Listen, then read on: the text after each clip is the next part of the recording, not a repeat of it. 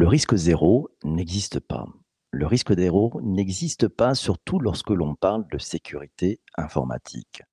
Comment s'assurer alors qu'une faille de sécurité ou un bug ne se cache pas dans votre système informatique, dans vos process automatisés, dans vos chaînes logicielles, dans vos méthodes de protection face à un virus, face à une attaque informatique, voire un ransomware?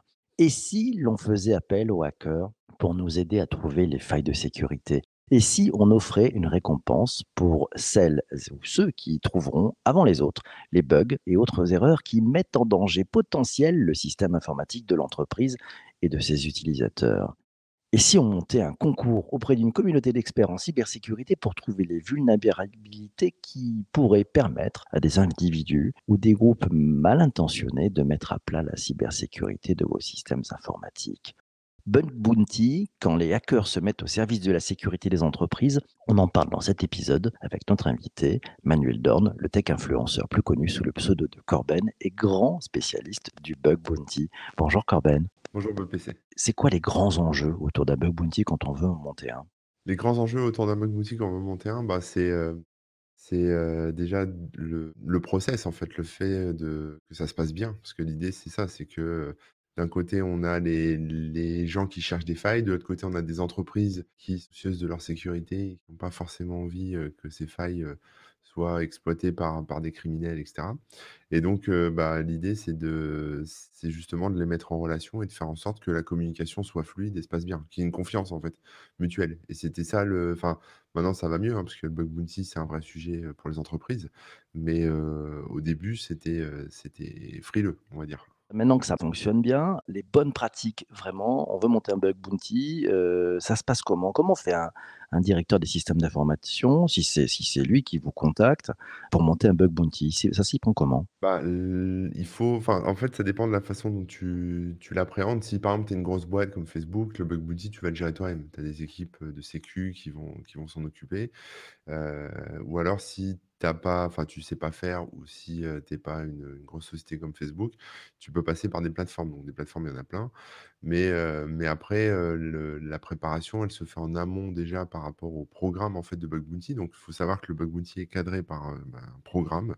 Donc, c'est un peu les règles du jeu, si tu veux. C'est-à-dire qu'on on dit aux gens qui vont chercher, vous avez le droit de chercher là, vous n'avez pas le droit de chercher là, vous avez tel type de faille va, sera plus récompensé que tel autre type de faille, etc., etc. En gros, tout le, tout le cadre en fait qui fait un peu foi. enfin voilà, qui donne un cadre aussi juridique en fait quelque part parce que on est quand même sur une pratique qui qui, si elle n'est pas encadrée, bah, voilà, après tu peux plus distinguer le le cybercriminel du gentil hacker, quoi, tu vois? Donc donc l'idée, c'est ça, c'est de déjà pour démarrer, de faire un bon programme de bug bounty pour que tout soit cadré, avoir pensé à tout et puis ensuite, ensuite, bah, après ça se passe par, par l'opérationnel, au moment où, où les premières failles commencent à tomber, donc c'est-à-dire, les premiers échanges avec les gens, avec les les chercheurs en sécurité, puis, évidemment, le montant des récompenses, combien on, combien on leur donne, etc. Euh, ce qui est. Euh, enfin, voilà. Ce, genre de choses. Donc après, sur l'opérationnel, est-ce que par exemple, il y, y a des problèmes de bug bounty qui sont un peu, un peu pénibles, par exemple, pour les chercheurs en sécurité, parce que derrière, les sociétés répondent pas vite ou ne corrigent pas les bugs rapidement, etc. Donc, il y a plein, plein de choses à prendre en compte comme ça. Quand on parle de, la, de la rémunération ou du prix, euh, du, bounty finalement à, avoir, euh, on, parle de, de quoi? C'est quel type de budget qu'il faut prévoir quand euh, une faille est trouvée? Bah, ça dépend des programmes, hein. ça peut aller de, je sais pas, autour d'une centaine d'euros, 300 euros, ce genre de choses, à parfois des récompenses qui vont 15 000, 20 000, des fois même encore plus. voilà, souvent on voit des grosses récompenses aussi dans des, dans des concours ou voilà, sur plusieurs jours où il faut trouver des failles dans, dans des logiciels grand public. Bon, bah, il y a des récompenses qui sont offertes aussi, qui sont assez conséquentes. le, montant est posé au, au, démarrage? Oui et non. C'est-à-dire que effectivement, le mieux, c'est de le poser au démarrage. Comme ça, personne n'est déçu, les gens savent à quoi s'attendre mais parfois, le travail est tellement exceptionnel que ça mérite une petite rallonge, tu vois? Donc ça dépend, Globalement, donc il y a une préparation, il y a une sorte d'aire de jeu, hein, tu le disais, c'est-à-dire qu'on va définir effectivement le cadre.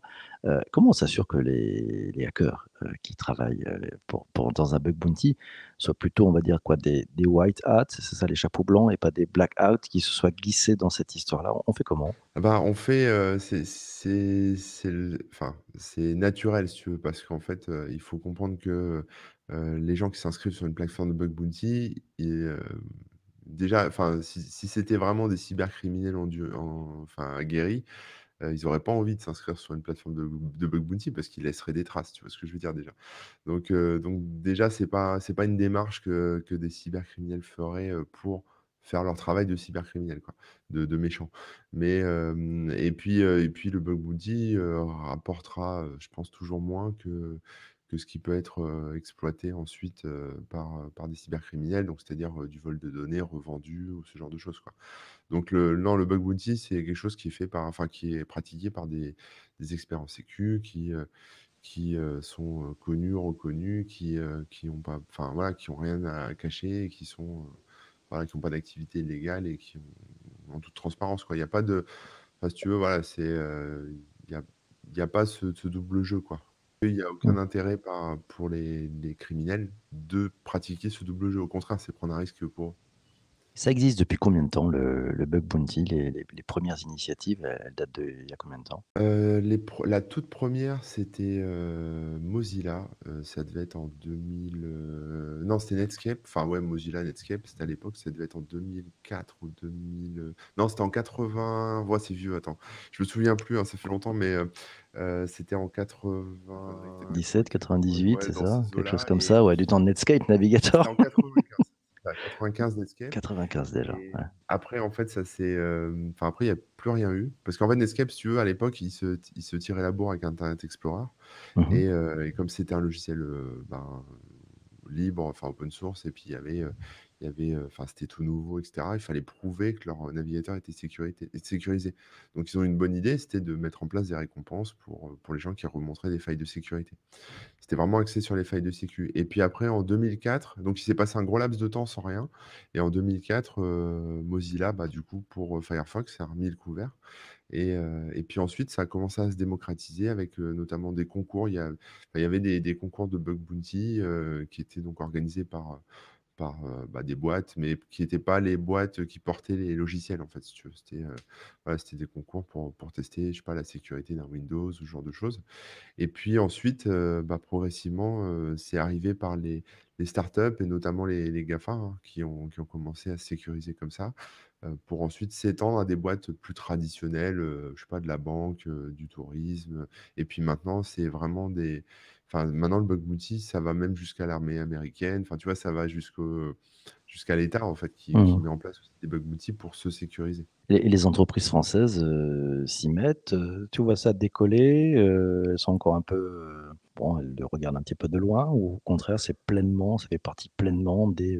des outils, d'un directeur, des systèmes de sécurité informatique? 2017, heu, c'était, heu, marginal, on va dire, en France. C'était déjà bien développé aux États-Unis, mais très très marginal en France, c'était le début et maintenant, c'est clairement un outil, heu, on va dire incontournable, quoi, pour les pour les boîtes et c'est très, très en vogue, quoi. Donc heu, bah, en fait, c'est super intéressant parce qu'en fait, ça permet de faire pas mal de choses. C'est-à-dire que ça permet, heu, hem, déjà de de tester, heu, la sécurité, donc mais d'avoir un retour immédiat. Parce que quand tu fais un audit classique de sécurité, bah, tu vas faire ton audit, il va falloir que tu attendes une semaine, 15 jours, tu vas recevoir un rapport et après, il faudra corriger les failles et cetera. Si tu mets en place un bug bounty, alors ce qui n'empêche pas de faire un audit en amont, hein, bien sûr, mais ce qui si tu mets en place un bug bounty, en tant que société, un retour immédiat sur tes failles. Tu sais, heu, dès que tu pousses un truc en prod, heu, il y a forcément des gens qui vont le tester et du coup, bah, ça s'intègre vachement bien dans les cycles de développement agile pour, heu, pour les boîtes, en fait. Donc c'est, heu, c'est très, très fluide, en fait et c'est très rapide. Tu as tout de suite des retours, donc c'est un bon un bon moyen d'avoir une sécurité, bah, en permanence, en fait. Une sécurité, bah, qui, qui se gère, sur le long cours, sur la vie du produit, de ton application. Et ensuite, on a, heu, bah, ce qui est intéressant aussi, c'est que comme tu as beaucoup de gens qui travaillent sur ton programme de bug bounty, tu as aussi beaucoup de diversité au niveau des approches de test, en fait. Tout le monde va pas tester de la même façon. Parce que si tu prends, heu, par exemple, tu fais bosser tes gars en interne sur de la sur, heu, bah, pour tester des failles sur ton ton applicatif, ils ont beau être très compétents et savoir faire plein de choses, ils auront quand même des petites habitudes à fonctionner un peu toujours pareil. Alors que si tu prends, bah, plein de personnes différentes, tu auras plus de diversité dans les retours et cetera.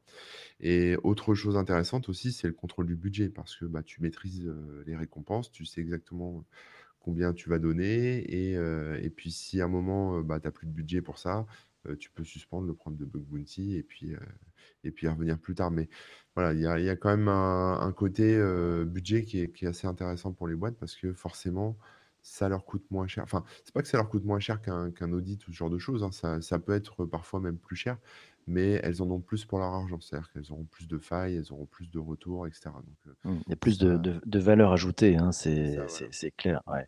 Donc on on on le voit, le d'ailleurs ça permet de de robustifier, en fait, hein, je crois que c'est le terme utilisé, de Robustifier. robustifier totalement le le code. Heu, des questions, tiens, heu, Lionel dit: «Comment les les les gentils hackers et les méchants pirates, voilà, se regardent-ils, heu, les uns les autres?» J'en sais rien, je pense qu'après c'est comme tout, hein, il y en a qui, qui, heu, les voient peut-être comme des concurrents, tu sais? Un peu où on se tire un peu la bourre. C'est-à-dire qu'on voit souvent des histoires assez sympas, enfin moi que j'aime bien qui, où, bah, d'un côté tu as un botnet ou un malware qui a été développé par, des méchants, on va dire et de l'autre côté tu as, des chercheurs en sécurité indépendants, qui se penchent sur la question et qui essayent de désactiver le truc. Donc ils vont pirater le centre de contrôle du botnet, pour essayer de le mettre par terre. Donc il y y a parfois ce jeu un peu de de combat entre les gentils et les méchants qui est que moi je trouve assez intéressant. Mais sinon, heu, voilà, après sinon c'est enfin, ce qu'il faut comprendre, c'est que c'est 2 activités complètement séparées. D'un côté, on a des experts en sécu, heu, qui font leur boulot, heu, qui font de la sécurité, on va dire, ouais, plutôt défensif, quoi, voilà, qui qui testent, qui, qui remontent les failles, qui documentent beaucoup et cetera. Et puis d'un autre côté, on a des des gens qui, qui qui enfin, qui aucun qui ne respectent aucun cadre et qui, qui essayent de faire ça pour un maximum de profit. Donc, heu, c'est 2 mondes, on va dire, qui sont, heu, qui se touchent, hein, mais, heu, mais qui, évoluent pas forcément ensemble. Des fois ça se combat, mais. Tiens, Laura te demande, est-ce qu'on a déjà vu des méchants hackers devenir des white hats comme dans les séries américaines ou pas du tout? Oh bah si, tout le temps en fait, parce que quand quand quand tu débutes dans en cybersécu, souvent tu es jeune et heu et puis, bah, tu es tenté en fait de faire des conneries, c'est-à-dire d'aller, heu d'aller, heu, pirater, on va dire ça comme ça avec des gros guillemets, heu heu, tel site ou tel, heu, tel service, telle appli et cetera et puis, et puis ensuite, bah, ensuite tu te dis: «C'est vraiment cool la cybersécurité» et puis tu commences à à te professionnaliser, à faire des études là-dedans et puis à rentrer dans le droit chemin, sauf si tu t'es fait choper entre-temps, quoi. Mais mais voilà, enfin, c'est oui, oui, il y en a plein, souvent, c'est ça marche comme ça. C'est-à-dire c'est le c'est les enfin, de moins en moins parce que maintenant il y a des écoles, il y a plein de choses, il y a des formations et cetera. Donc heu, c'est vrai que les jeunes, quand ils sortent du bac, ils peuvent peuvent se s'orienter directement vers une formation, mais avant, il y avait rien du tout. Et pour pratiquer, heu, de la cybersécurité, quand on n'est pas dans un cadre d'entreprise, bah, à part, aller se confronter, réellement à des vraies boîtes et des vrais des vrais services, il y a pas grand-chose, quoi. Et c'est là où le bug bounty est intéressant aussi parce que du coup, ça met à disposition des vrais périmètres, hein, des vrais sites web, des vrais, heu, des choses en prod, heu, mais tout en respectant un cadre légal et donc du coup, ça permet quelque part de jouer aux aux hackers, heu, avec, ce côté un peu péjoratif qu'on a parfois dans la presse, de jouer aux hackers tout en étant assuré de de pas finir en tôle, quoi. Voilà. Alice te pose la question, elle est sur Twitter. Est-ce que les hackers ont une obligation de confidentialité autour des failles découvertes? Bah, oui, bien sûr, oui, oui, oui, oui. Bah, oui, c'est la base, en fait, hein. C'est-à-dire que tu vas pas, heu enfin, déjà, c'est, hem, faut comprendre que le milieu de la sécurité, c'est un milieu, la cybersécurité, c'est un milieu qui est assez, «secret» entre guillemets. C'est-à-dire que les gens, vont pas forcément, discuter des failles et cetera parce que ça on sait pas qui, pourrait ensuite, récupérer cette information. Évidemment, c'est, quelque chose qui est qui pas est pas dit, en fait. La la la faille est remontée uniquement à la personne qui gère le programme, donc c'est-à-dire la société et en aucun cas, n'est exposée. Alors après, ça, c'est dans le cas d'un bug bounty, c'est-à-dire qu'après, il y a d'autres méthodes de remon de remontée de failles qui sont pas forcément, dans un cadre de bug bounty, mais qui sont aussi exécutées par des chercheurs indépendants. C'est-à-dire qu'à une époque, on avait du full disclosure, hein, qui est en fait une pratique qui consiste à dire: «Dès que je trouve une faille, je la documente et et advienne que pourra». Mais le problème, c'est que c'est un danger en fait pour, les sociétés parce que d'un coup, voilà, elle se réveille le matin, enfin l'admin sécu se réveille le matin, il voit que sur un blog, il y a une faille et puis tout le monde peut aller, heu, piocher dans sa base de données, c'est la panique. Donc il y a eu, après des discussions et maintenant, enfin, une nouvelle méthode, ça a été le responsible disclosure, c'est-à-dire la divulgation responsable où en gros, c'était un peu moitié-moitié. C'est-à-dire que d'un côté, on prévient la société, on lui dit: «Voilà, j'ai trouvé une faille, je te laisse 3 mois pour la corriger et dans 3 mois, moi, je fais un article sur mon site». Parce qu'il faut comprendre aussi que les chercheurs en sécurité ont besoin de faire leur promotion, ont besoin de montrer leurs compétences et cetera. Donc parler des failles qu'ils découvrent, bah, c'est important pour eux parce que ça montre qu'ils savent faire des choses, ça permet de choper des clients, des contrats et cetera, donc c'est important. Et évidemment, quand on fait du responsible disclosure, on prévient la société, mais si elle corrige pas derrière, bah, 3 mois plus tard, elle se retrouve au même point que si, que, dans un cas de full disclosure. Et et le bug bounty, ça met quelque part un peu tout ça à plat puisque là, on est dans un cadre aussi de de divulgation, heu, alors pas responsable, mais plutôt coordonnée, où en fait tout le monde se met autour de la table et tout le monde, heu, travaille ensemble pour, heu, bah, corriger la faille et puis, déployer les patchs et cetera. Donc c'est un travail on va dire, qui est plus main dans la main entre, bah, les chercheurs en sécu, les les gens qui remontent les failles, les sociétés et puis éventuellement même les clients, en fait, qui ont implémenté les solutions impactées. Question de de Vincent, il est sur LinkedIn. Les hackers français sont-ils réputés et et quels pays sont en avance ou très actifs et et pourquoi? Tu as une vision un peu internationale sur le sujet? Ouais, ouais, c'est, heu, disons que pendant des années, les hackers français étaient un peu, heu, mal compris, on va dire, heu, notamment par les les forces de l'ordre et la justice. Maintenant, c'est, c'est un peu moins le cas, évidemment les les gens enfin, les gens comprennent ce que c'est un chercheur en sécurité et la différence avec un cybercriminel. Heu, mais les hackers français, non, sont très, très bons, heu, très, très réputés, très, très bons. Les Américains sont très, très bons aussi. Heu, les Russes et les Israéliens sont très connus aussi pour être bons, mais parfois avoir alors les Russes sont souvent, on va dire critiqués aussi pour leurs activités, plus, criminelles, hein, pour certains donc heu, donc je parle des groupes, hein, il y a des groupes de hackers en Russie qui sont assez connus aussi. Heu, voilà et puis après, heu, plein de pays, dont on n'entend pas forcément parler parce que c'est très difficile en fait de savoir, d'où provient une attaque. Par exemple, les Chinois aussi sont très, très bons là-dedans, mais si tu veux, après c'est compliqué parce que quand tu as des attaques, qui sont, qui sont, menées par des groupes comme ça, on ne sait pas parfois si ce sont des groupes, qui sont, pilotés par les États. Heu, tu sais pas si, c'est des groupes russes ou chinois ou, israéliens et cetera parce qu'en fait, dans leur code ou dans leur façon de faire, ils s'amusent à copier les les autres groupes d'autres nationalités pour brouiller les pistes. Donc parfois, je j'imagine qu'il y a des des Israéliens qui sont passés pour des Russes en laissant des traces et en faisant croire que, Mmh. dans leur code, il y avait des commentaires en russe et voilà.